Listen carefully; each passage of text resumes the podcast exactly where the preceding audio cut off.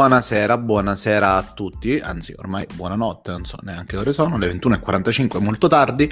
Ehm, chi ha ricevuto oggi la newsletter Poltrona Politica l'avrà vista un po' più scarna, ma ci sono anche questa settimana delle cose succose e gustose. Mi sono giustificato per la scarna newsletter Poltrona Politica di questo mercoledì quindi per chi guarda il video oggi che sarà pubblicato giovedì, quindi era ieri, l'invio della newsletter, se eravate iscritti andatela a recuperare, recuperate quelle che non avete aperto e se invece siete curiosi ogni mercoledì di vedere il punto della situazione politica italiana, beh, iscriversi gratuitamente alla newsletter è facilissimo perché si trova qui sotto nella descrizione oppure si può andare tranquillamente sul mio incredibile Instagram eh, e cliccare il mio e la trovate. Cosa, cosa, abbiamo cercato, cosa ho cercato di fare questa settimana sulla newsletter è molto semplice, è quello di cercare di capire quali sono le complessità che dovrà affrontare Giuseppe Conte nel prossimo futuro. Sappiamo bene che nel 2021 gli impegni eh, che il Presidente del Consiglio dovrà affrontare a livello politico, i nodi che dovrà affrontare a livello politico sono complicati, sono dei passaggi delicatissimi, come la scelta del Presidente della Repubblica, come le elezioni amministrative in importantissime città, dove bisognerà capire anche in base al documento uscito fuori dal eh, diciamo gran raduno del Movimento 5 Stelle che hanno chiamato Stati Generali, ma soprattutto vedremo se poi faranno quello che tutti hanno promesso, cioè fare una legge elettorale che possa andare a riempire il vuoto che c'è in questo momento, visto che abbiamo cambiato il numero dei parlamentari, non abbiamo una legge elettorale che preveda come ci si comporti con questo numero di eh, parlamentari. Quindi tre fasi delicatissime, ma non sono le sole. E secondo me la cosa più interessante di questa newsletter sono alcune risorse che ho, che ho messo per scusarmi della scarnezza eh, che sono i vari calendari istituzionali. Sono molto interessanti, andrebbero seguiti, anzi penso che vorrei chiedere aiuto a voi per seguirli tutti perché se arrivo alle 21.48 di sera a fare una diretta eh, perché devo creare un contenuto per il canale YouTube Poltrona Politica, perché, eh, che è il canale dove siete voi adesso che state vedendo questa registrazione indifferita vuol dire che eh, stato, ci sono un bel po' di impegni. Uno pensava che con il coronavirus sarebbero diminuiti in realtà le fatiche lavorative e mi sarei potuto dedicare di più a un hobby remunerativo come eh, YouTube, come Poltrona Politica, tutto il progetto. Così non è stato, allora si va in live alle 21.48 per creare un contenuto. Saluto chi ci sta guardando in live in questo momento come TV Malacor, ciao TV Malacor, sei il primo che ci ha raggiunto. Eh, questa sera guarderò molto poco la chat, però mi piacerebbe eh, fare delle piccole degressioni da quello che faremo questa sera. Quindi terrò un occhio su di voi, ma prevalentemente questa serata è per registrare per il canale YouTube. Cosa faremo? Vedremo mh, mm, l'intervista che Conte ha rilasciato a Lily Gruber a 8 e mezzo e saluto anche Ema, buonasera a te. Sera, sera stanno arrivando un po' di persone. Andy Palumbo, ciao anche a te. E allora questa sera uh, guarderemo insieme questa intervista che purtroppo io questa settimana non ho potuto um, ascoltare prima di fare la newsletter. Quindi penso che sia ottimo ascoltarla e fare il format interviste rubate dove commentiamo in diretta insieme L'intervista dura 40 minuti, ma credo che andremo un pochino più veloci andando a mettere quello che fate voi su di me, cioè la velocità 1 per 25. Velocità di riproduzione 1 e 25 in modo che ce la scampiamo in mezz'oretta, credo, più vari commenti, ecco, 40 minuti, non tantissimo. Io non aspetterò uh, che arrivino altre persone, inizio a registrare, anzi a commentare l'intervista di Conte. Andiamola a vedere. Ditemi se sentite. Presidente Conte, l'ultima volta che l'abbiamo vista in uno studio televisivo è stato qui da noi a fine gennaio, nel frattempo tutto è cambiato, il mondo è cambiato, anche il nostro paese. Mi dice il motivo più importante per cui gli italiani si dovrebbero fidare di lei nella gestione di questa gravissima crisi sanitaria e anche economica? Beh, perché stiamo agendo con un senso di responsabilità, con metodo. Abbiamo un, un modus di procedere molto chiaro una base scientifica per le nostre valutazioni poi politiche. I principi sono sempre quelli, massima precauzione per tutelare la salute, ma anche per preservare l'economia, e poi misure adeguate e proporzionali. E in più agiamo in, assoluta trasparenza, quindi direi che ce la stiamo mettendo tutta anche per questa seconda ondata del... Un presidente del Consiglio che parte un po' nervoso, eh? si è impappinato un po' di volte, in effetti è abituato molto al comunicato istituzionale, cioè a mettersi in video e a non dover affrontare le domande in diretta in uno studio. Lilly Gruber dirà il giorno dopo, oggi, che non aveva voluto sapere in anticipo le domande, quindi si capisce che gli uffici stampa, questa è una cosa importante, gli uffici stampa hanno il compito importantissimo non solo di far finire ciò che i politici vogliono dire eh, sulle testate giornalistiche con alcune parole chiave. Nel corso del tempo eh, abbiamo visto di esempi un po' di, dietro le quinte che ci sono arrivate a noi anche se non lo si voleva. Nota famosissima è la grande arrabbiatura di Monti quando trovandosi nello studio eh, delle invasioni barbariche eh, la giornalista Daria Bignardi gli pose di punto in bianco un cagnolino tra le mani e, e, gli chiese se l'avrebbe adottato. Monti non sapendo che fare, non essendo insomma un politico, in quel momento disse di sì, si dovette tenere il cane, eh, ma fu, si arrabbiò moltissimo. Queste sono cose che si possono rintracciare nel racconto eh, della politica italiana anche nei giornali di informazione di massa. Andiamo a sentire però l'intervista adesso del, del virus. Che... Eh, Alessandro Sallusti, eh, gli italiani possono fidarsi di Conte qual è l'errore imperdonabile che ha fatto nella gestione della pandemia? Ma fidarsi direi di sì, insomma non è una persona di cui non fidarsi, eh, però ha commesso degli errori. Il primo è quello di avere sempre dall'inizio di questa vicenda promesso più di quanto Era in grado di mantenere, cioè erano delle promesse teoriche ma che in pratica poi si sono rilevate molto, molto labili. Eh, il secondo di aver perso tempo sul fronte economico con quella sceneggiata passerella degli stati generali questa primavera che sembrava dovessero partorire un piano Marshall invece che mi risulti sia poco, è poco più che carta Sentiamo la sua risposta. Il terzo forse di aver perso tempo quest'estate a non eh, eh, prevedere e gestire quella che sarebbe stata la seconda ondata. Mm. Allora, tre questioni. Siete arrivati impreparati alla seconda ondata, mm, avete, lei ha promesso più di quanto poi in realtà possa mantenere e gli stati generali. Gli stati generali sono stati, Saluzzi dice una grande sceneggiata, una grande passerella, ma di concreto cosa è rimasto? Iniziamo dall'ultima, eh, stati generali. No, non è stata una passerella, direttore, eh, purtroppo la devo contraddire. Cosa sono gli stati generali per chi eh, giustamente non ricorda tutto che ci fa l'arbitro Collina, geniale, dicono nei commenti. Um, gli stati generali sono stati un momento uh, in cui Conte ha chiamato a raccolta le forze migliori del paese in modo che potessero partorire idee per uh, rilanciare l'economia nella fase che si sarebbe susseguita a quella uh, di gestione dell'emergenza sanitaria, cioè la fase di ricostruzione economica del paese. La cosa che eh, però uno come Salusti sa perfettamente, ma lo sapete anche voi che magari mi seguite più assiduamente, quelli stati generali erano una, una scusa, erano un mezzo, erano un trucco di comunicazione politica.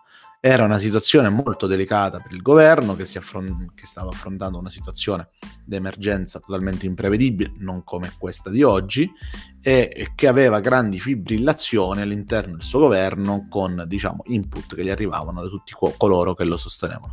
Quindi era uh, molto utile per Conte che la stampa si concentrasse su quell'evento e che eh, prendesse le decisioni che avrebbe poi potuto prendere alla fine di quell'evento. Quindi averlo gli allungava un po' le manovre, i tempi di manovra che magari erano lente e quindi gli hanno dato il tempo di respirare. Vi posso raccontare questo, questo, questo aneddoto. Sapete, chi mi segue da tempo sa che ho, fatto, ho vissuto un anno in Spagna. Granada principalmente e dopo aver portato almeno 12-13 persone a visitare l'Alhambra perché mi venivano a trovare amici e familiari imparai tutta la storia dell'Alhambra una della storia più curiosa secondo me è eh, sapere che sulla bandiera della Spagna in fondo allo scudo c'è un simbolo che è il melograno guarda caso Granada in spagnolo vuol dire proprio melograno e perché c'è quel simbolo sullo scudo? Perché fu l'ultima città a essere riconquistata dai re spagnoli. Nel 1492, tra l'altro, se non erro, che ripresero l'Alhambra dalla dinastia dei Nazari, che era appunto una dinastia araba. Cosa successe? Eh, praticamente i re cristiani avevano riconquistato quasi tutta la Spagna, rimanevano solo Granada e Siviglia, Granada voleva contare su questa fortezza rossa, conosciuta oggi come l'Alhambra, una del, delle cose più belle del mondo, anzi molto più bella del Colosseo, che però non era finita, non era conclusa. Avevano bisogno di, perdere, di prendere tempo e dissero ai cristiani, guardate, noi vi aiutiamo a conquistare Siviglia, quindi non attaccate noi. I granaigni sostennero, diciamo, l'assalto a Siviglia, ma con, sapete, meno impegno possibile, in modo che si prolungasse tantissimo la conquista di Siviglia. Così loro avrebbero avuto l'occasione, utilizzando l'arenaria rossa che si trovava proprio a Granada, quindi non c'era bisogno di trasportarla, per concludere la fortezza. Così Granada, concludendo la fortezza, fu l'ultima città a essere riconquistata per i re cristiani, re cristiani. E, ecco, questa è una strategia militare che ha a che fare moltissimo anche con le strategie politiche, come Avete appena capito. Mamma mia, ma che ho detto? Ma dove, dove è uscita questa? Io non so niente sta, su sta cosa. Vabbè, vabbè. Andiamo avanti. Per dire, abbiamo avuto tutte le parti sociali, tutte le costituenti della società civile. Siamo stati ore e ore dalla mattina sino alla sera, anche alle 11, ad ascoltarli tutti e a confrontarci. Ci è servita quella, poi per, eh, avendo alle spalle anche i lavori della Commissione Colau per mettere a punto quelle che sono le Colau. del nostro paese. Ve ne dica mettere... una? Beh, digitalizzazione per esempio, la svolta green, anche i dettagli di questa svolta. Grandi must, eh, come la consapevolezza che in, pace nel mondo. investire nell'educazione, nella filiera dell'educazione, dagli asili alla ricerca. Tutto questo non si prepara in un giorno, direttore nel chiuso delle stanze. Se non ci fossero stati quelli adesso saremmo stati ancora più in ritardo. Invece noi non siamo in ritardo, stiamo lavorando per, alla luce del lavoro già fatto, per adesso siamo in fase di elaborazione dei progetti, contiamo nei prossimi giorni di, poterci, di poter tornare a confrontarci con il Parlamento dopo aver mm. fatto un ulteriore passaggio in seno al CIAE, che è una commissione che raccoglie tutti i ministri e poi ci confronteremo con le parti sociali. Ecco, ma mi dica sull'impreparazione per la seconda ondata, si sapeva che sarebbe arrivata, in realtà non, eh, c'erano abbastanza terapie intensive, non mm. sono arrivati i famosi banchi con le rotelle e tutta una serie di altre questioni per cui insomma siete messi un po' sul banco degli imputati in questo senso. Eh, possiamo parlarci molto francamente. Allora, immaginate, oggi si dice siamo arrivati impreparati alla seconda ondata. Noi abbiamo riportato la curva sotto controllo nella prima ondata, in tempi relativamente brevi, ci è stato anche riconosciuto. Dopodiché eh, si è abbassato quasi totalmente il contagio nella stagione estiva. Era impossibile allora... Beh, per riemergere furiosamente con la riapertura sì, delle discoteche, che non è colpa vostra, ma è colpa delle regioni.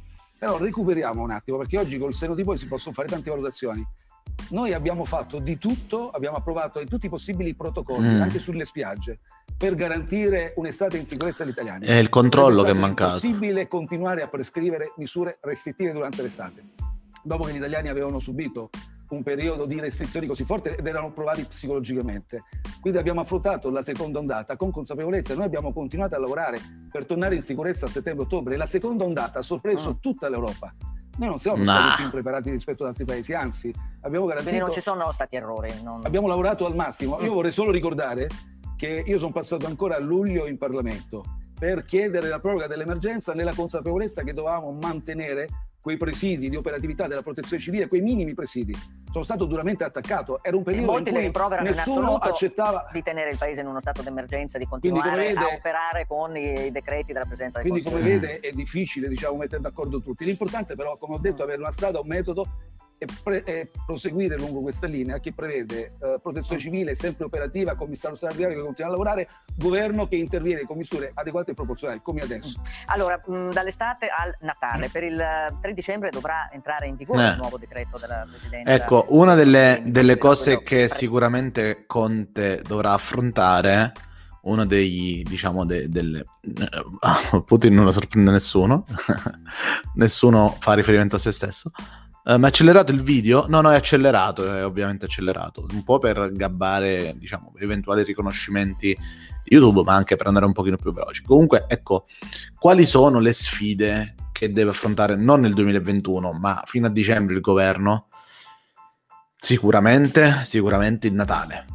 Da come gestiranno il Natale potranno, diciamo, acquisi- mh, mettere da parte, capitalizzare del consenso politico per un momento un pochino più duro che anticiperà tutte le cose che ci siamo detti all'inizio, Presidente della Repubblica, città, legge elettorale, cioè il giudizio economico che sarà secondo me terribile. E non solo secondo me a causa della situazione sanitaria nazionale ma anche a causa di forse sì, ci siamo giocati delle risorse su bonus, bonussini, rivoletti che poi ci sono state anche inchieste come quelle di Report che hanno fatto vedere insomma che questi rivoli sono finiti nelle mani di pochi però andiamo continuiamo a vedere perché le parti più interessanti arrivano più tardi natalizio. Sarà possibile innanzitutto spostarsi tra regioni di diversi mh, colori per raggiungere i propri affetti?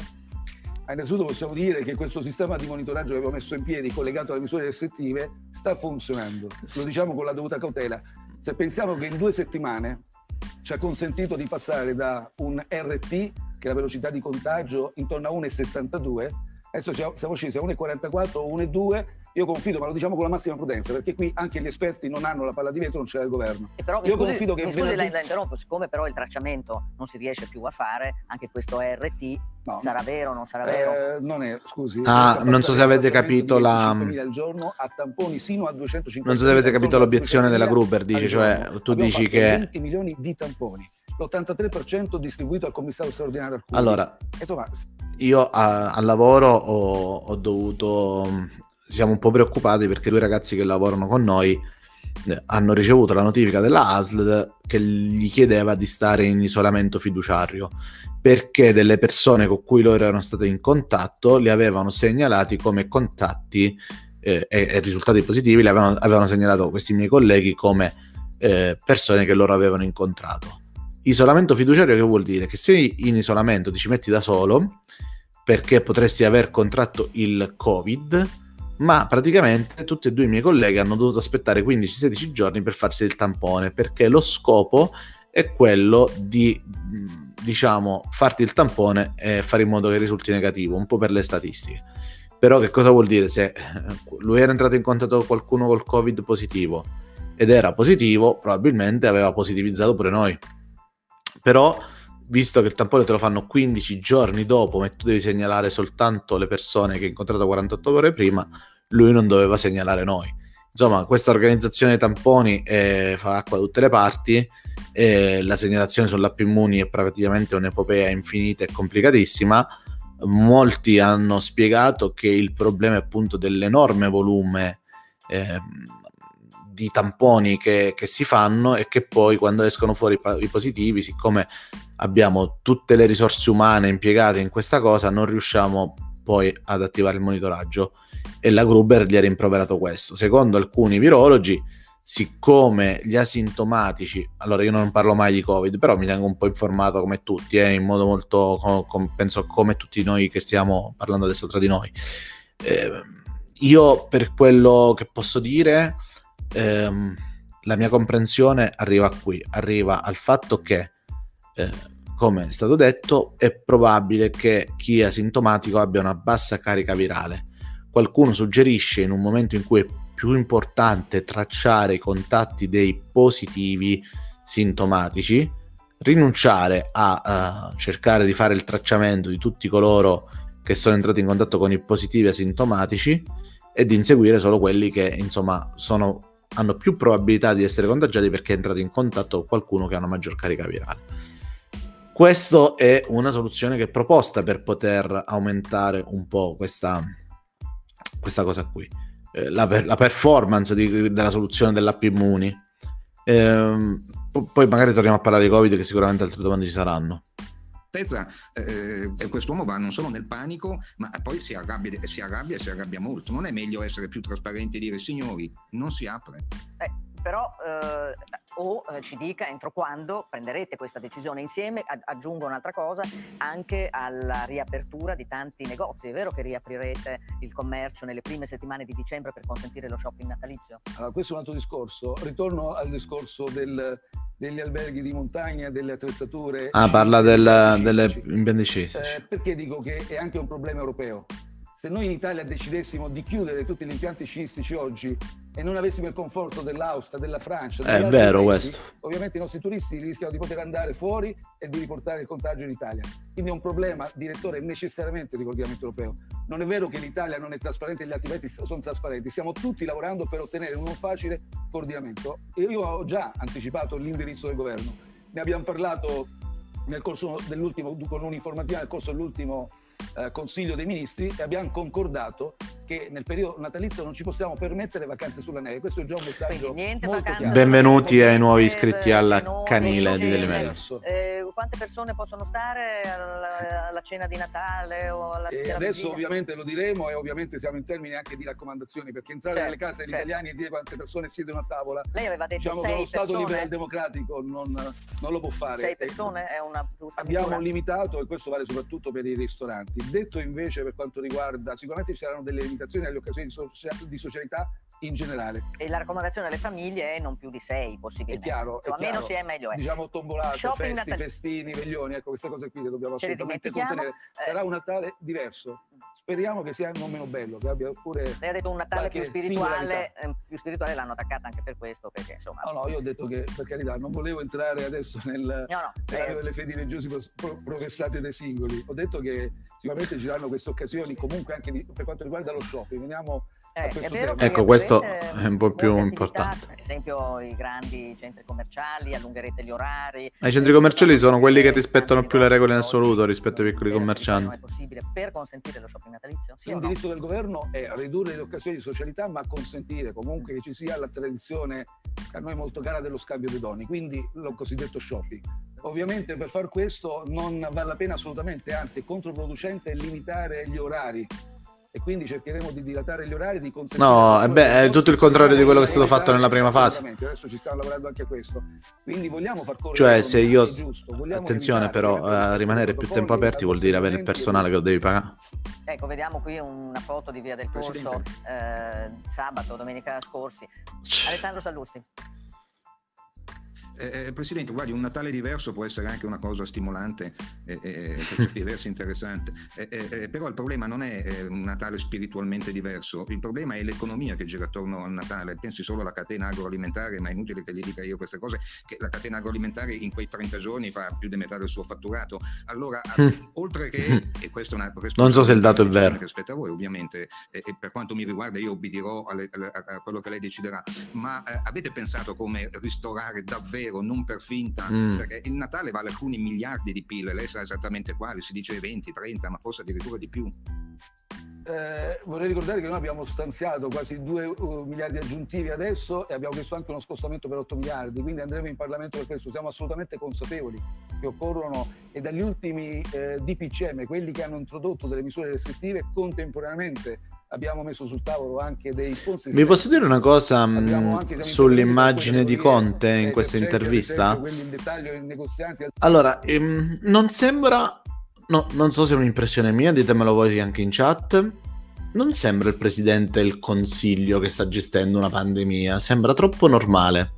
Un conto è avere un'aria stanca, che la gente diceva, ah, questo sta manco dorme un conto è sembrare uno un po' qualunque, non lo so, cioè, il capello è non, non curato. Cioè, in questi casi l'immagine è una di quelle cose che serve, cioè la comunicazione politica non serve a fare politica, però ci sono dei momenti in cui la comunicazione politica serve tantissimo. Ora, nel primo step che lui dovrà affrontare, prima del famoso 2021 pieno di insidie, c'è sicuramente il Natale. Il Natale. Questa gestione del Natale è fondamentale e qualsiasi cosa lui farà si creerà delle come possiamo dire, contestazioni. Ci sarà chi dice no, abbiamo sofferto fino adesso, adesso tu non puoi riaprire per Natale. Se non riapre c'è quell'altro che contesta. Ecco, è in questi momenti qui che la comunicazione politica diventa fondamentale, la comunicazione politica, in questo caso istituzionale, perché lui ricopre il ruolo di Presidente del Consiglio, è fondamentale. Oggi sembra eh, non stanco, perché avere un'aria stanca, questa cosa ho scritta più volte nella newsletter, aiuta nei momenti di crisi a farti empatizzare con il popolo. Questa sera lui non sembra stanco, non sembra leader. Ditemi voi nella, nella chat se avete questa impressione. I parrucchieri sono chiusi, se va lì con i capelli troppo in ordine, poi la cosa puzza. Ah, giustamente, è un'osservazione correttissima che, che in effetti va, va, riflettuta. Grazie a nessuno, molto, molto, molto, molto corretto. Sembra un po' studente, è vero, ecco, forse è quello che dice Giosta che, che fa sospettare. E sembra un po' uno studente all'esame che incespica, sì, si, si mangiucchia le parole, sbaglicchia. Sì, forse è quello. Non è Macron. Eh, ma i pareri dei miei parenti a sentirli di chi guarda la tv senza pensarsi troppo è che sta lavorando sodo per il paese, che sia serio e formale. Mm, guardate, una caratteristica molto ricercata da chi guida il paese è che non si metta molto in mostra. Gentiloni piaceva perché non era Renzi, perché non faceva il protagonista. Un Conte sta cosa qui ce l'ha. Sia Sallusti che Gruber lo stanno prendendo a schiaffi. Diciamo che gli sta mm, lo stanno me- mettendo un po' in una posizione dell'interrogato. E, e, la posizione dell'interrogato ti mette in una posizione a livello comunicativo, ovviamente, di eh, diciamo così, sudditanza. Non sembri tu che stai gestendo, è corretta questa osservazione. Non sei tu che stai gestendo il uh, dibattito. Secondo me lui fa benissimo per il tipo di comunicazione che sta facendo a non creare conflittualità con i giornalisti, ma la conflittualità con i giornalisti ti rende più presidenziale. Trump alla fine è considerato presidenziale perché dal presidente degli Stati Uniti d'America ti aspetti che ci si, sia un po' un bullo, no? il, più, il, paese più potente del mondo che batta i pugni, no? che, rimproveri. Ecco, Conte qui sta facendo un po' il, il sottino. Il dettaglio di calzature che non sono stati compresi, continueremo a intervenire per qualche, alcuni operatori che sono stati rimasti, che sono rimasti fuori dal, dal, primo intervento. Ma diciamo che ci sono, oh, innanzitutto adesso sono stati adottati anche dei decreti per le, vi ricordate, le città turistiche erano stati già predisposti, adesso saranno distribuiti anche contributi per loro. I negozianti delle città turistiche hanno sofferto molto. Noi abbiamo tantissime filiere, quella del turismo, della cultura, dello spettacolo, dobbiamo assolutamente intervenire per loro e in generale, se posso dire, dobbiamo intervenire per alcune categorie che non sono protette. Obiettivamente parliamo delle partite IVA e delle autonomie. Ciao, ciao amici, ci sono io. E sicuramente lo stanziamento e lo scostamento che abbiamo chiesto per il Parlamento sarà dedicato anche a loro. Devo dirvi una cosa, probabilmente, che... ma non è per, per, qualcosa, io probabilmente non rientro in, in, questa, in questa situazione perché comunque mi è andata... Ah, attenzione, ci fanno un ride Meet Science, conosci la scienza, assolutamente, bello, bello il nome del canale. Dopo andiamo a scoprire tutti quanti Meet Science. Grazie, grazie per il ride, fantastico. Stiamo commentando l'intervista di Conte, cercando un po' di fare un commento sia sulla situazione politica che sulla mh, mm, comunicazione politica. Uh, salut, sì, sì, ho salutato Giosta, grazie però che me lo ricordi perché sarei stato capacissimo di, di perdere. Ah, il Giga? Il classico Giga? Ci ha fatto andare giù il classico Giga di Delli? Mi sentite? Prova, prova, mi sentite? Adesso chiedo scusa a chi rivedrà questo, questa live su, su, YouTube o chi sta ascoltando il podcast Poltrona Politica. Perfetto, mi dicono che mi sento. Sì, io, io ho questo problema a casa, ho una linea terribile, terribile, e quindi devo, devo utilizzare i giga. E vedo che si stanno iscrivendo altre persone. Benvenuto nel canile a Mauris747474. Grazie a nessuno mi si sente, perfetto. Vi ricordo che potete iscrivervi al canale di Delimello che state guardando qui su Twitch, che quando sono in live arriva la notifica, oppure sul canale Telegram che è qui sotto in descrizione, per chi sta guardando su YouTube. Benvenuto cacciatore di drughi, benvenuti tutti, mi, mi fa molto piacere. Se volete sentirci, se vi siete persi questa settimana intervista di Conte, la stiamo riguardando. E benvenuto a ragazza Smarty, Smarty, buona Smarty eh, stanno arrivando altre persone, ragazzi, non vi posso salutare tutti. Eh, Mid Science, sì, l'ho, l'ho, ringraziato, l'ho ringraziato, grazie ragazza Smartis. Eh, non vi posso salutare tutti perché altrimenti dura troppo e chi è su YouTube dice, ah, palle, perché questo video è fatto soprattutto per YouTube. Continuiamo a sentire Conte che dice in questo momento soffrono di più, non hanno un una reddito specie di cassa integrazione, non hanno un reddito fisso, loro non hanno una cassa integrazione, quindi mm, siamo gente già. con delle indennità, dobbiamo tornare a intervenire. Io penso, io non l'ho presa l'indennità della... Intanto lei se lo farà, è vero, della prima ondata. Ah, il vaccino, tema fa... altro temone. Eh. Al momento non c'è eh, orientamento per l'obbligatorietà, però è chiaro che raccomandiamo che tutti possano fare il vaccino, perché chiaramente questo ci consentirà di proteggere meglio la comunità nazionale. C'è chi chiede di renderlo obbligatorio? Guardi, è una scelta molto forte questa. Al momento questa decisione non è stata assunta e io personalmente sono favorevole alla facoltatività. E lei lo farà, si fida? Io lo farò senz'altro perché ovviamente quando sarà messo e distribuito sarà assolutamente testato, assolutamente sicuro. Vorrei evitarlo di, per, di farlo per primo perché vorrei che fossero prima, fosse messo a disposizione per le categorie più vulnerabili, più esposte. E questo accadrà da fine gennaio ragionevolmente da fine gennaio. Ecco, eh, giustamente vedete quanto è importante poi ascoltare. L'avevo scritto in realtà nella newsletter eh, sicuramente l'appuntamento è il Natale, l'altro appuntamento ai primi di gennaio sarà quello del vaccino. La domanda più insidiosa che si può fare adesso, eh, vista la, la frammentazione delle forze che sostengono il suo governo, quindi tra PD, Movimento 5 Stelle, Sinistra, Renzi, è che c'è una parte che spinge per l'obbligatorietà, l'altra è, è, è, ci sarà un'Italia di nuovo divisa in due fazioni e qui la comunicazione eh, c'entra, è importante. Per esempio, si sono sbagliate alcune cose in questo periodo perché Crisanti che dice io vi dirò del vaccino dopo che avrò i dati crea perplessità nelle persone anche nelle meglio intenzionate io voglio farmi il vaccino ma se sento quello che deve si deve occupare dei vaccini e dice prima devo vedere Certo sono positivo nella notizia che, ci siamo, che c'è questa possibile soluzione, quando però te la ridimensionano poi eh, ti, ti, preclude un certo tipo di eh, serietà e messaggio univoco quando arriva il momento di farti i vaccini. Questa la potevano gestire un po' meglio.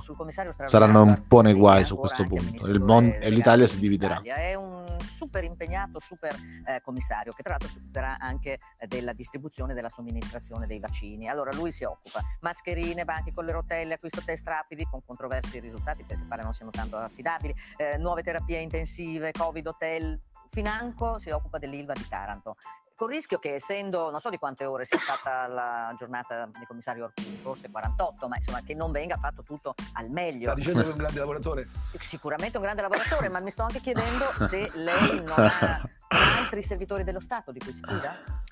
Guardi, non è questione che il Presidente o il Governo si fida solo di Arcuri, perché una volta messa su una struttura commissariale come questa, durante eh, deputata per l'emergenza sanitaria, smontarla significa veramente, sarebbe una follia quindi no, no, come no, ha sperimentato delegare un po' di più ma innanzitutto non stavo parlando solo di alcuni c'è anche la protezione mm. la protezione civile con Borrelli che continua a operare in assoluta sintonia oggi erano a Crotone per l'alluvione lui e il ministro Boccia hanno lavorato dedicandosi a questo per, ci sono delle famiglie sfollate per l'alluvione continuiamo a operare in piena sinergia smontare questa struttura commissariale ha senso eh?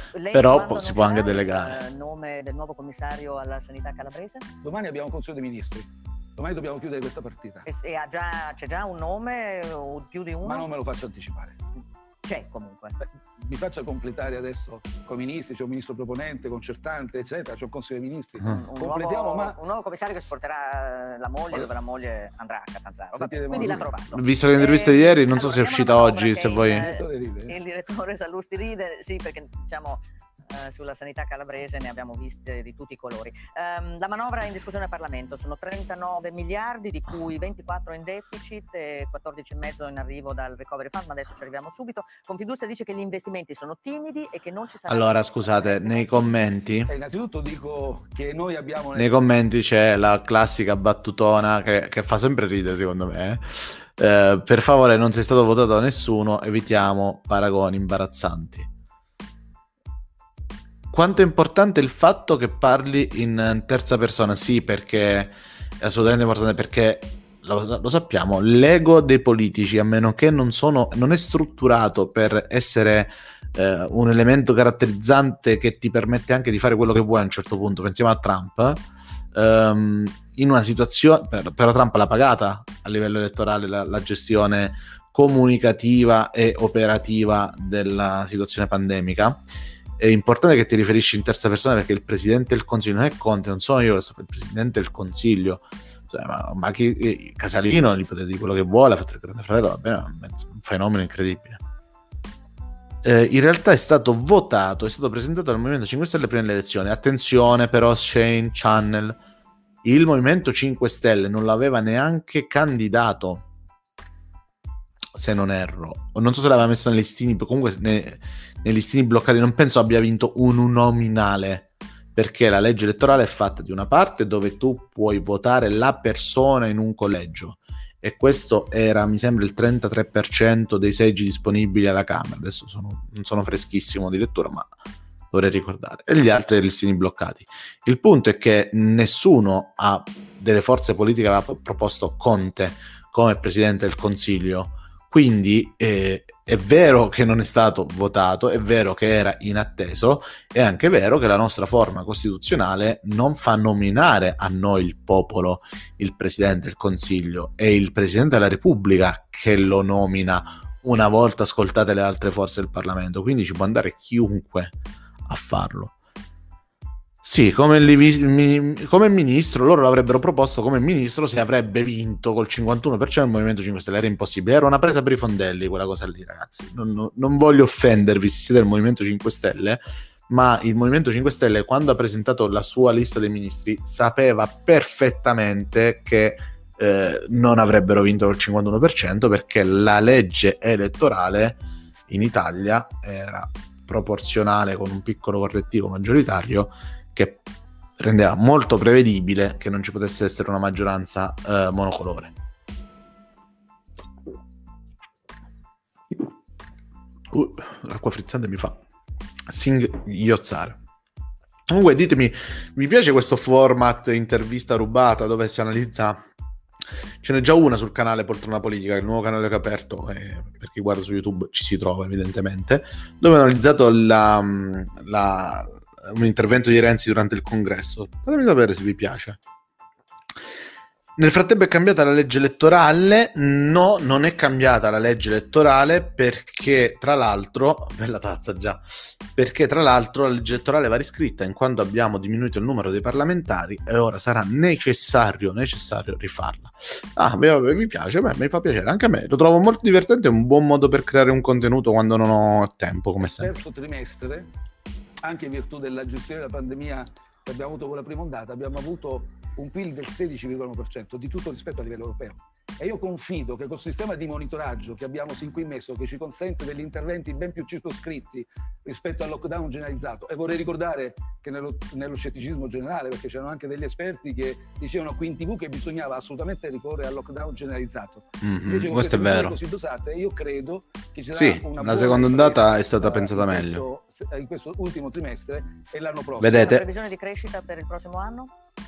Guardi, c'è molta incertezza anche tra gli economisti, quindi non posso eh, certo. sicuramente che se continuiamo così l'Italia sarà tra i paesi che si distingueranno. La sua prudenza è eccezionale, cioè sa perfettamente che appunto vaccini, Natale e il giudizio economico sull'ultimo trimestre è fondamentale. Non sbilanciarsi per non avere la dichiarazione che poi le persone mettono su internet quando viene smentita è furbo. Per una maggior uh, resilienza, diciamo così, una maggior ripresa anche sul piano economico, se riusciamo a gestire questi temi. Eh, Alessandro Sallusti, per la verità, eh, tra i paesi europei l'Italia non è proprio tra i primissimi posti. No, non è da primissimi posti, anche se come dire, i dati economici, che dovrebbero essere delle, delle, certezze granitiche, in realtà poi ognuno li vende, li monta e li smonta come meglio credere. Devo dire che mi piace moltissimo la tecnica sullo di Lilly Gruber, eh, eh, sia per una questione di forma, sia per una Sentiamo questione di sostanza. Eh, eh, insomma, il passaggio parlamentare è delicato e importante. Eh, eh, lei pensa di poter accogliere e in che modo eh, eh, la disponibilità del presidente Berlusconi a, a costruire eh, con voi già, limitatamente già. a quello specchio. Nella scorsa newsletter ho parlato di come Berlusconi eh, una, stia facendo una specie di exit strategy dal centro-destra. Non si è fatto di, di, di, bonus e mance, ma si è fatto di un piano Marshall, soprattutto come lei ha già detto, eh, per i meno tutelati, che è il lavoro autonomo e le partite IVA.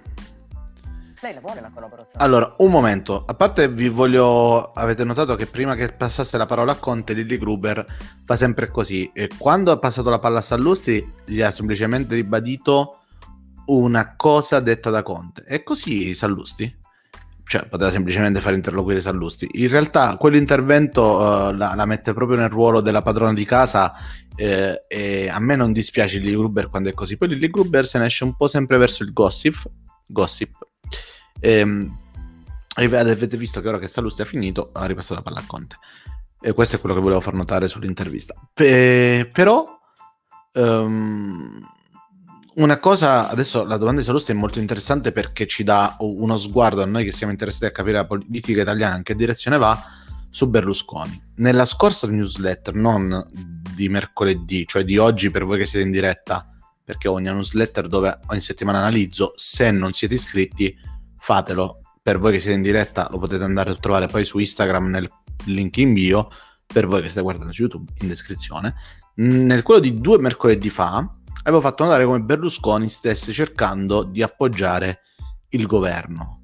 La lettura che ho fatto io di questa apertura di Berlusconi è che sicuramente vede che in questo momento Salvini è un po' più fragile rispetto al passato i suoi messaggi non passano, è anche lui che un po' ha rinunciato a dirli perché si è reso conto che li portano male.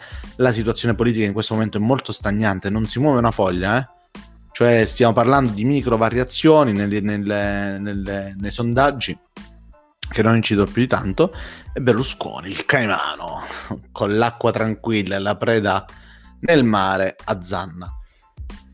Eh, e la domanda è interessante perché pare che in questa settimana ci sia stato un bel po' di diatribe mm, che non, non raccontano i, quelli esperti nel cogliere i sussurri che Berlusconi si è incazzato nero con Salvini perché due suoi parlamentari di Forza Italia sono andati nel gruppo di Salvini, cioè gli sta a rubare i parlamentari. Eh, io sì, non ti preoccupare, cioè, se, se, l'argomento interessa, figurati se uno ce la fare. Io sto solo registrando per il canale YouTube Poltrona Politica. E allora continuiamo a sentire questa intervista perché eh, adesso sono curioso di sapere cosa ne pensa Conte delle aperture a destra.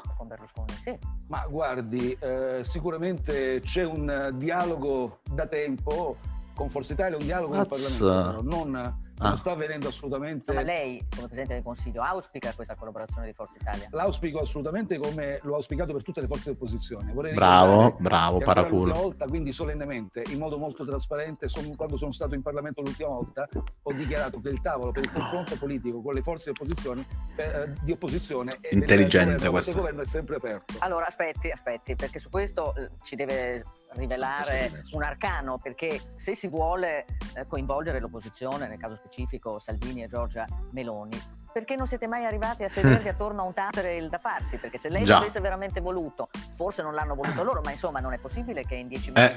non siate mai arrivati a una collaborazione, eh a sedervi a un tavolo, discutere. Eh già. Ci siamo anche seduti a un tavolo, eh, sono venuti anche a Palazzo Chigi in alcune occasioni durante la prima fase della pandemia. Poi se ricordate quando ci sono stati gli stati generali loro hanno dichiarato che non volevano venire, poi volevano venire a Chigi e poi insomma non si è trovato il modo per incontrarsi evidentemente. L'ultima volta che questo tavolo... Sembra che si doveva incontrare al bar, geniale. Sempre aperto, hanno posto, a dire il vero, che loro il confronto lo vogliono in Parlamento in Parlamento io e il ministro Speranza, solo per le informative lei sull'emergenza, che lei siamo stati 14-15 volte. Lei era disponibile, ma sono loro che hanno o taccheggiato o posto... Io ero, sono e sarò disponibile. Di fatto però dobbiamo riconoscere... Non risponde alla domanda, ribadisce il suo concetto, è giusto. Ha dichiarato molto trasparentemente che vuole rimanere all'opposizione. Le forze di maggioranza e il governo non vogliono allargare la base di governo, quindi Lei, c'è piena trasparenza. Eh, sa che Ale- Alessandro Di Battista del Movimento 5 Stelle um, ha detto Già. che è bene tenersi lontano dal letame, riferendosi a... Eh. Alessandro Sallusti. Eh, allora, eh, è un linguaggio che non mi appartiene. Adesso rispondo anche a alcune domande in chat. È un linguaggio che non mi appartiene, sì, infatti ci sono stati gli stati generali del Movimento 5 Stelle, è avvenuto online, io l'ho, l'ho rivisti, Conte è vicinissimo alla frangia Grillo Di Maio, mentre era attesissima la botta che voleva dare a tutte le decisioni prese dal Movimento 5 Stelle di, di Battista, però Di Maio è un furbastro l'ho anticipato e gli ha tolto un po' di argomenti, però è evidente che Di Battista non è gradito. Mm Berlusconi arrabbiato, è possibile vederlo a noi pubblico solo nel film loro. Ah, già, già. Era prevedibile che la destra moderata, anche dopo la sconfitta, eh, non volessero rimanere isolati. Sì. Comunque la Gruber è di una saccenza incredibile. Allora io sono d'accordo che però lì, lì, il giornalista debba essere fastidioso. Ci ho sempre avuto questa impressione, fastidioso non petulante.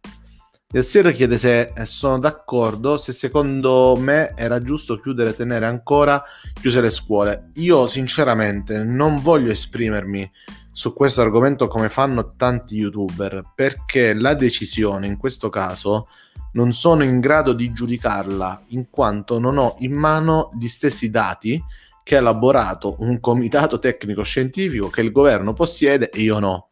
E nessuno di noi può farlo quindi eh, parlare di scuole chiuse o aperte, eh, se non a livello di principio filosofico che non serve assolutamente a niente, la politica dovrebbe essere fatta di pragmatismo e, e la caratteristica del buon politico è quella di capire un dossier e sapere elaborare delle soluzioni dopo aver compreso i problemi e da cosa derivano. Io, non avendo i dati, non sono adatto a deliberare e parlare di questa cosa qui eh, degli consigli, qualche programma TV politico, guardate.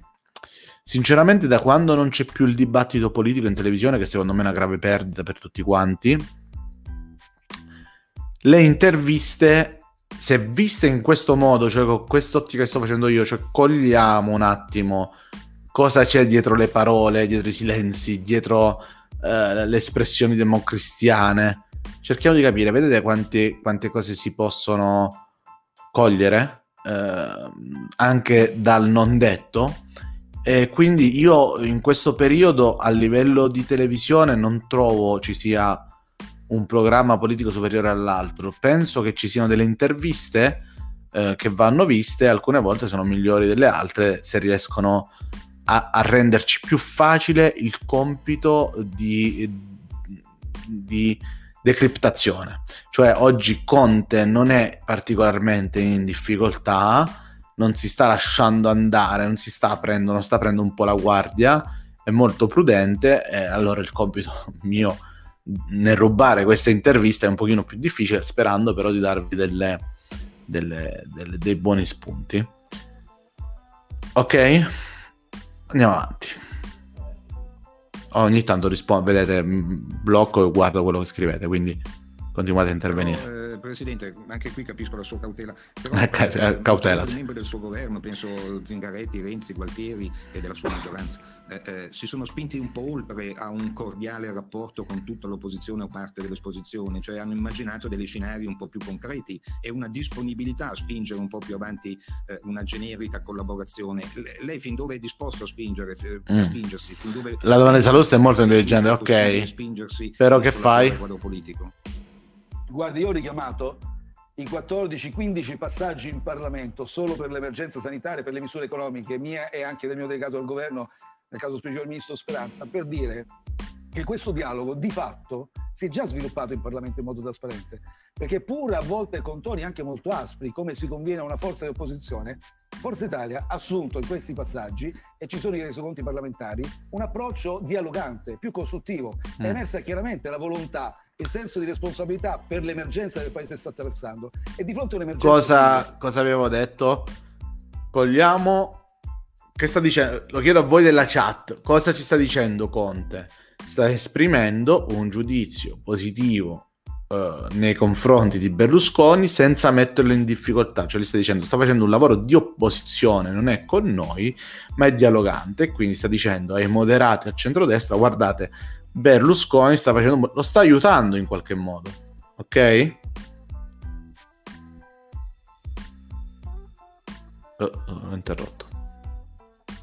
Quindi non ci costruiamo quindi, dei castelli allora, sopra, non es- fantastichiamo perché gli italiani vogliono chiarezza ecco, e il Parlamento, tutto deve avvenire in Parlamento con estrema chiarezza, chiarezza, chiarezza non inconciliaboli. Chiarezza per chiarezza, niente rimpasti e lei ritiene Berlusconi più affidabile di Salvini?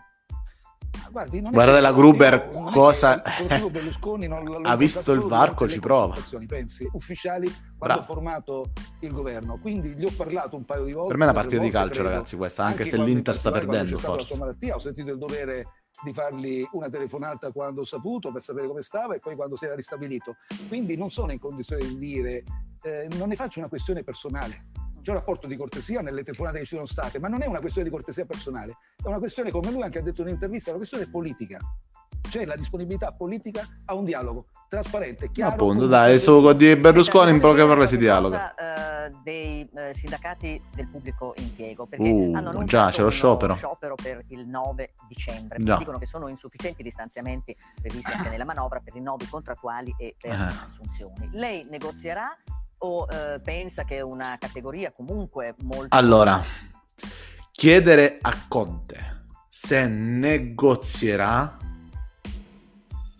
No, ragazzi, io non voglio vedere per le espressioni scritte da Pierzello, la Gruber, una... no. Eh, pre- chiedo, giusto per farti capire che non lo apprezzo, chiedo ai moderatori se ti mutano per un, un po', per qualche ora perché non mi pare il caso di, anche oggi la giornata mondiale contro la violenza sulla donna, la violenza verbale contro le donne penso sia peggio di tante altre, io che sono un sangista convinto non posso permetterti di passarla liscia, quindi le espressioni contro la Gruber che non um, siano calibrate sulla sua professione o su quello che sta facendo le trovo assolutamente di cattivo gusto. Eh, gli, ha, gli, ha, chiesto se negozierà o un libro qui e sarà un libro che vi voglio assolutamente consigliare fare un video su YouTube su Dellimello 10 libri che ho letto quest'anno e che mi sono piaciuti particolarmente l'arte della negoziazione col metodo del Cremlino. Così è un libro che ho comprato dopo che, che ho detto ma sembra che Conte una skill più alta delle altre le abbia, la negoziazione, il compromesso. Ho detto, sai una cosa, di negoziazione non so niente, stavo in libreria, così ho detto, vabbè, prendo, mi è capitato sotto gli occhi, eh, lo prendo. Conte è molto abile a negoziare, se chiede a Conte se negozierà, nego- P- potrebbe pure dire di no essere prudente, ma la sua indole è negoziare. Un avvocato, civilista le cause finiscono ancora prima che si arriva alla sentenza. Protetta in una fase come questa dovrebbe abbassare le pretese. Guardi, lo sciopero è un diritto eh, costituzionalmente tutelato, certo. quindi non mi permetto di entrare nell'ambito della decisione, nel merito della decisione. Certo, penso che non sia questo il momento. Non pensa alla precettazione? Non... non... credo che sia questo il momento per scioperare. eh, già. Il paese sta vivendo, sociale, economico. Gli unici tutelati sono i dipendenti pubblici. Scioperare per un rinnovo contrattuale, per incrementare le risorse già cospicue che abbiamo stanziato, 400 milioni. Non è un bel messaggio Vabbè. per l'intero paese, se mi, mi permetto ecco, di, di, dire ai sindacati. Allora, eh, veniamo eh, al Recovery Fund o Next Generation EU.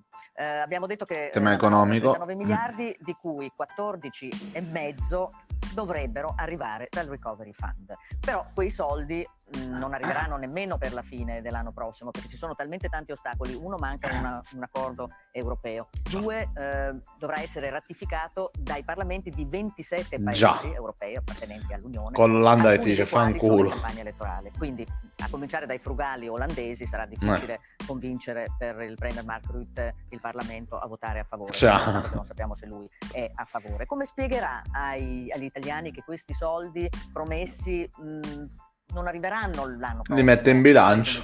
Forse non arriveranno mai. Lei è molto pessimista, è molto pessimista. No, sono realista. E non voglio contrapporre un ottimismo in, così ingiustificato. in realtà dobbiamo attendere il Consiglio europeo di dicembre che sarà decisivo. Quando cazzo è prudente? Questo c'è un problema sai che perché abbiamo superato vari Sembra che lui abbia studiato come non essere Renzi, cioè incredibile il contrario. Di Polonia e, Ungheria, Ungheria da una parte e poi i paesi frugali che insomma non no, hanno posto no, veti direi... ma eh, porranno delle condizioni. Comunque. No, no, direi che al momento l'ostacolo maggiore è Ungheria. L'ostacolo è questo sostanzialmente. È ovvio che su questo tema in tv deve essere molto prudente perché comunque le ambasciate nei paesi riferiscono quello che dicono. Eh.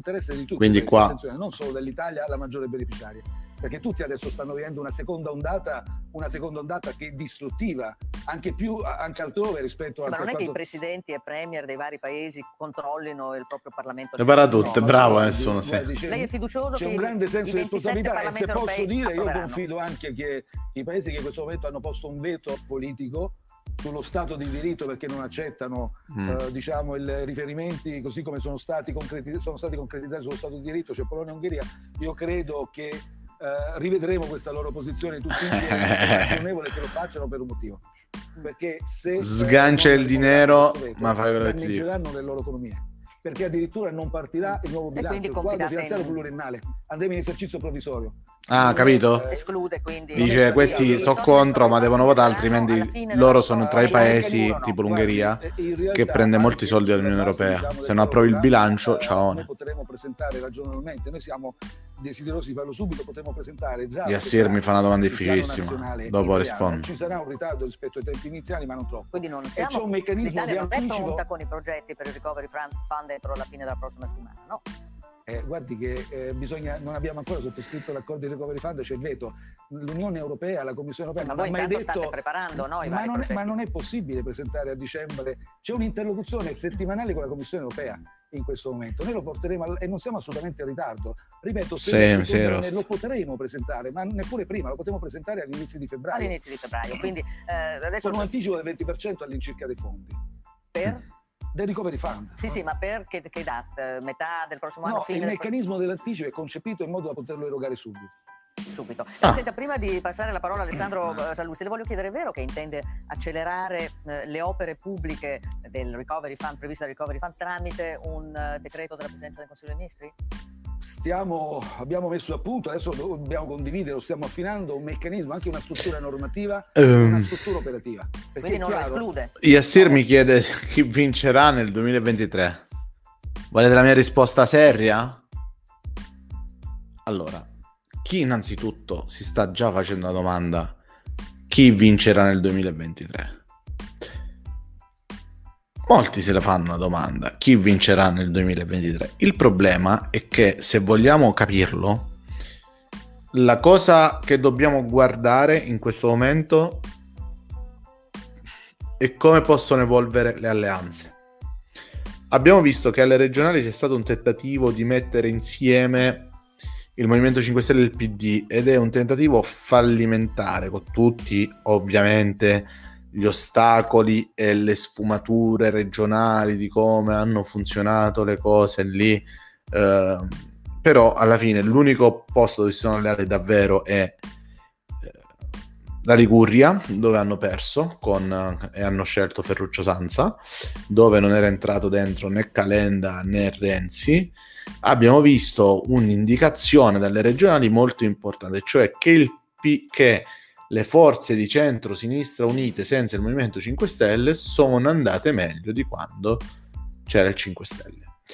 Una grande indicazione su come potrebbero andare le alleanze ce lo daranno due cose.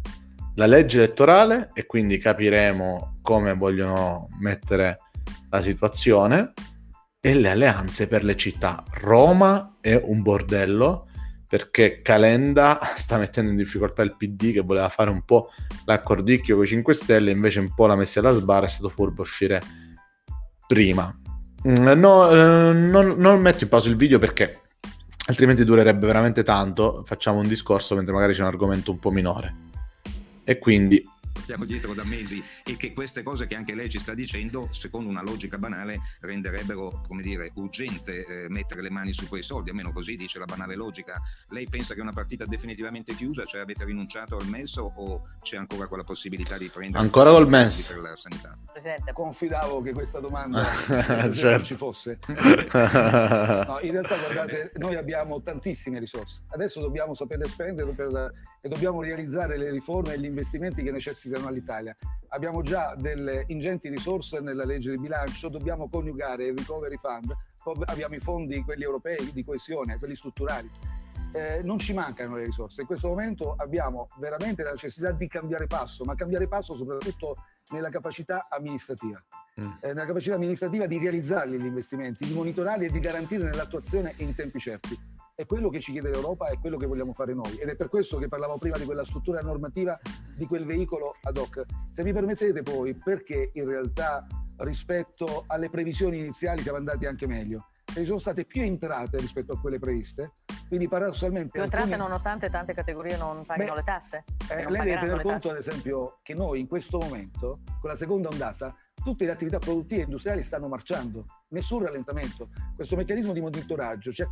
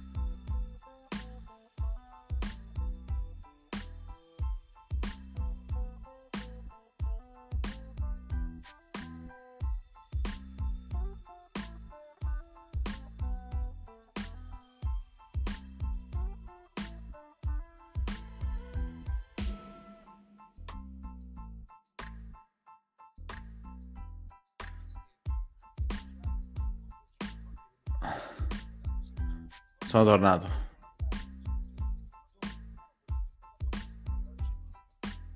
Trovo il... Rimetto il video, eh. Ops.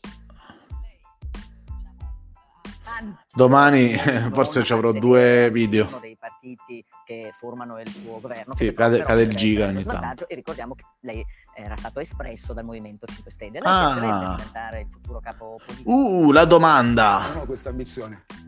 Il mio ruolo, il mio no, aspettate che ero con voi, non ho visto la faccia, voglio rivederla quando dice no, no, rispetto alle dinamiche interne. Non ho questa ambizione. Verrà rimosso e sostituito. Ce lo Fatemelo rivedere. E chi sarà il successore eventuale? Non lo confermo affatto, tra l'altro credo che stia facendo bene c'è un problema di riforma della RAI, se ne parla da anni, sarebbe bene che le forze politiche di maggioranza, ma col coinvolgimento anche delle opposizioni, perché stiamo parlando di un servizio pubblico, potessero lavorare a questo progetto riformatore, mettere in mano un progetto riformatore, possiamo lavorarci insieme, dopodiché si porrà un problema di una nuova governance. Ecco. Quindi Salini resta al suo posto. Eh, Presidente, mh, Movimento 5 Stelle, lei eh, diciamo, eh, ha un vantaggio nel non appartenere a nessuno. Eh già, questa è la, è la risposta al vostro richiesta di 2023. Attenzione. Era stato espresso dal Movimento 5 Stelle. Lei piacerebbe diventare il futuro capo politico del eh, movimento? questo è importante. Non ho questa ambizione. Mm, non mi ha convinto. Il consiglio adesso è diverso. Questo guardare in basso per la prima volta in tutta l'intervista non mi ha convinto. Vabbè, potrebbe essere imbarazzo. Una gestione, un organismo collegiale, li seguo con molta attenzione, eh, posso c- dire anche con affetto, ma ah. non è la mia ambizione di diventare il leader politico del Movimento 5 Stelle. Eh, Presidente, mm, è vero che i suoi rapporti con Di Maio, che forse diventerà il nuovo capo Vero, bugia, dice TV uh, Malacor, bravissimo, bugia ma bravissimo nel dirlo. Anche per una questione di rivalità, lei conferma o smentisce? Okay. Questa rivalità io e Luigi Di Maio leggiamo sui giornali, delle volte ci scambiamo qualche messaggio chiaramente sono messaggi di sorrisi, di messaggi un po' ironici rispetto a quello che scrivono i giornali. Vi ho detto tutto. Quindi i rapporti sono ottimi. Sono ottimi, ottimi. Sono ottimi. Questo eh, è sembrato vero. Voglio poi chiedere una cosa sul... Anche qui sorride Sallusti. Tu, mh, mm, no, non è che me lo sono inventato io, vero Alessandro? No, leggiamo su... Se sa qualcosa più di me me lo dica, eh, direttore. Si leggono tante cose, si leggono tante cose non sempre vere, ma spesso verosimili. Rispondo a Yassir, eh, però sentiamo la salute. Si legge anche che ci sia eh, come dire, dei dubbi da parte sua nei confronti della lealtà e della fedeltà della, de, de, de, della maggioranza che lo sostiene, che quindi si stia arroccando per mancanza di fiducia nel patto che ha dato vita a questo governo. Non so se Direttore, arroccando nel patto che ha dato vita a questo governo un'espressione francamente sbagliata, che non rivela il mio atteggiamento. Io sono stato in Parlamento, in piena trasparenza, ho ricevuto la fiducia, abbiamo costruito con le attuali forze di maggioranza un percorso politico, un progetto politico. In futuro io non ho la palla di vetro, tutto può cambiare, ma non mi dica che io mi sono arroccato quasi che sia possibile cambiare maggioranza da un giorno all'altro in modo così sulla serie di retroscena che vengono descritti. Non funziona così c'è un Parlamento, ci si confronta in Parlamento e mi sembra, ritornando a quello che ho detto prima, le forze di opposizione, in particolare Lega eh, e eh, Fratelli d'Italia, hanno detto si vogliono confrontare in Parlamento. Anche eh, Forza Italia, ho aggiunto Quindi io, con Forza Italia ci confronteremo. Gli altri retroscena, eh, direttore, non ci fanno bene, sono vecchia politica, mi crede. Senta, uh, Presidente, sono dedicata prima di mm. chiederle a proposito dei progetti del Recovery Fund, ma ce li avete i project manager, cioè i manager mm. capaci di realizzare e di mettere a terra? Abbiamo, certo, certo, li abbiamo allora abbiamo da un lato vuole fare 50 abbiamo delle strutture tecniche ci stanno 50 progetti 50 commissari e dall'altro poi avremo dei responsabili, i soggetti responsabili e più i soggetti attuatori. Qui sarà una filiera e in quel veicolo che abbiamo costruito andranno i soggetti responsabili che poi coordineranno il monitoraggio dei soggetti attuatori dei singoli progetti. Eh, Presidente, una ultima domanda su, di politica internazionale, eh, perché come ha detto oggi eh, von der Leyen, con l'elezione del nuovo Presidente americano, i rapporti eh, tra UE e America inaugureranno una nuova stagione. Ora lei ha avuto sempre un ottimo rapporto con Trump, che le ha anche fatto un endorsement chiamandola Giuseppi. Lei pensa che abbia fatto bene il Presidente della più grande potenza del mondo, Donald Trump? Guardi, valutare l'operato di un altro leader di un altro paese, tra l'altro tradizionalmente alleato con gli Stati Uniti, secondo me non sì. rientra nelle, è nelle, non è corretto da parte di un omologo, quindi in questo caso da parte mia. Posso dire che con eh, Donald Trump l'Italia ha collaborato, abbiamo lavorato, c'è Biden? stata anche una cortesia personale e con Biden l'ho già sentito a telefono a lungo, abbiamo avuto una lunga conversazione. Mm ho colto alcune sensibilità che secondo me saranno molto in linea con quello che è il progetto politico che stiamo facendo e con quelle che sono anche le sensibilità dell'Unione Europea. Ovviamente dobbiamo sempre il green. Eh, entrare nell'ottica che gli Stati Uniti coltiveranno i loro interessi, come noi in Italia vogliamo coltivare i nostri interessi, loro, però credo che il multilateralismo, una... la, il confronto con l'Unione Europea per lavorare in questo quadro multilaterale potrà essere mm. molto più okay. Le posso chiedere in questi dieci mesi di pandemia qual è stato il momento più difficile per lei? Beh, l'ho dichiarato anche quando all'inizio abbiamo visto tutti quei morti che crescevano, perché si erano resi conto veramente che Ok, questa pandemia diciamo che ora sono qui squiglia. Economica. Abbiamo concluso uh, praticamente questa intervista rubata Uh, io ho visto un video di Liberi Oltre in cui vengono raccontati molti retroscena su Biden, Trump, uh, Conte. Conte e la non geopolitica italiana di Jacopo Jacobini. Sinceramente non so cosa abbia detto, ma spero stia scherzando. Cioè, se stanno accusando Conte di non fare geopolitica, minchia, ne possiamo parlare con Salvatore Sant'Angelo. Um, si può avere un giudizio negativo e ognuno può pensarla come vuole, ma, ma Conte, quello che è riuscito a fare in Europa è micidiale, tutto con negoziazione, relazioni personali, l'ho raccontato più, più volte. Um, guarda, è un'intervista sicuramente che mi potrebbe interessare e la guarderò eh, sicuramente. E poi magari la segnalo anche a Salvatore Sant'Angelo perché noi ogni lunedì parliamo su questo Twitch di geopolitica. Quindi mi raccomando, iscrivetevi. E lunedì, anche se lunedì prossimo affronteremo eh, la politica dietro. A, allora, è uscito su YouTube oggi, se volete, andatevelo a vedere o ieri, il video con Salvatore Sant'Angelo dove parliamo della vera politica e della geopolitica dietro la serie The Crown, la corona, The Crown. Uh, la prossima settimana sarà su uh, la regina degli scacchi. Mi guarderò questa, questa, intervista e proverò a sintetizzarla a Salvatore e mm, se volete, se volete, potremo far commentare a Salvatore quello che pensa di quell'intervista. Adesso dal titolo non riesco a capire qual è l'impressione di quelli che hanno commentato, vedremo.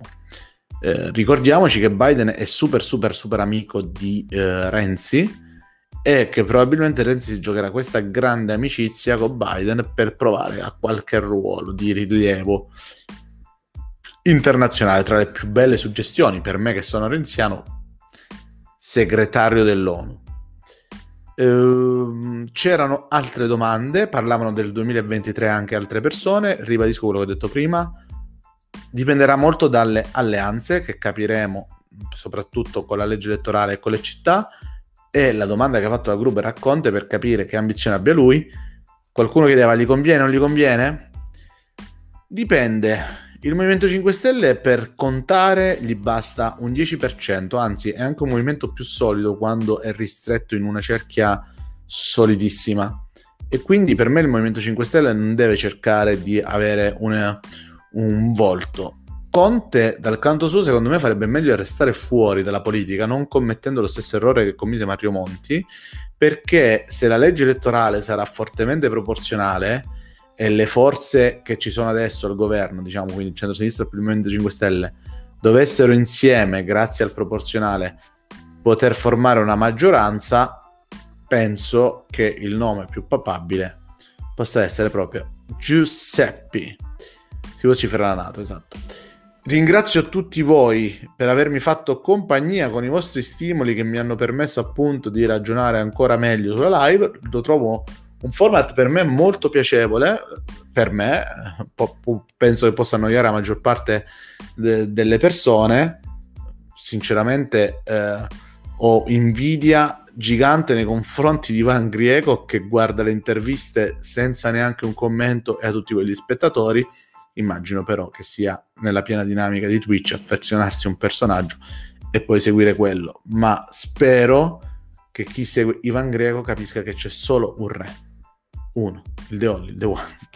Grandissimo, ovviamente sto scherzando. E niente, questa, questa live sarà ricaricata domani in, non so se in uno o due parti, sul canale YouTube Poltrona Politica e sul podcast Poltrona Politica. È stato un piacere passare questa serata con voi, anche se sono arrivato un po' stanchino, come direbbe Forrest Gump. Spero di non essere stato... Uh, mollo.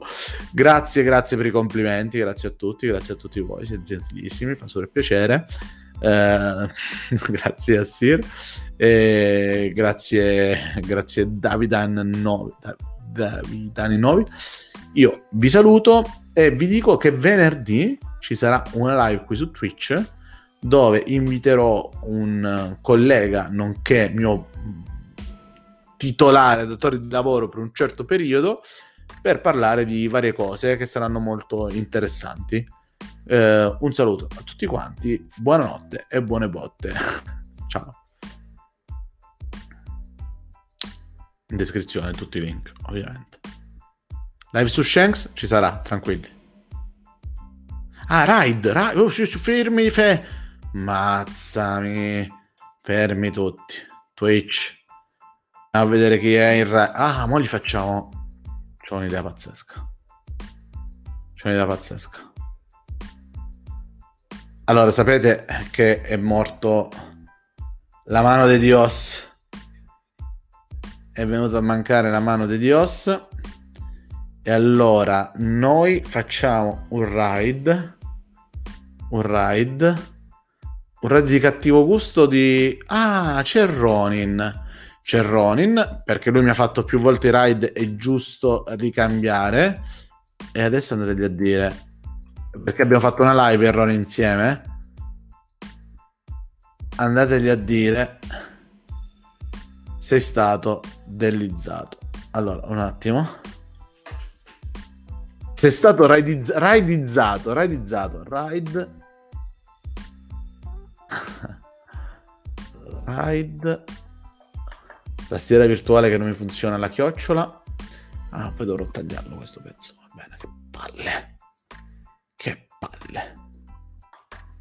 Allora, chiocciolina, chiocciolina, tac, messa. È stato, mi, mi raccomando, eh, voglio, se è stato raidizzato, quindi Ronin 93 official. Vai.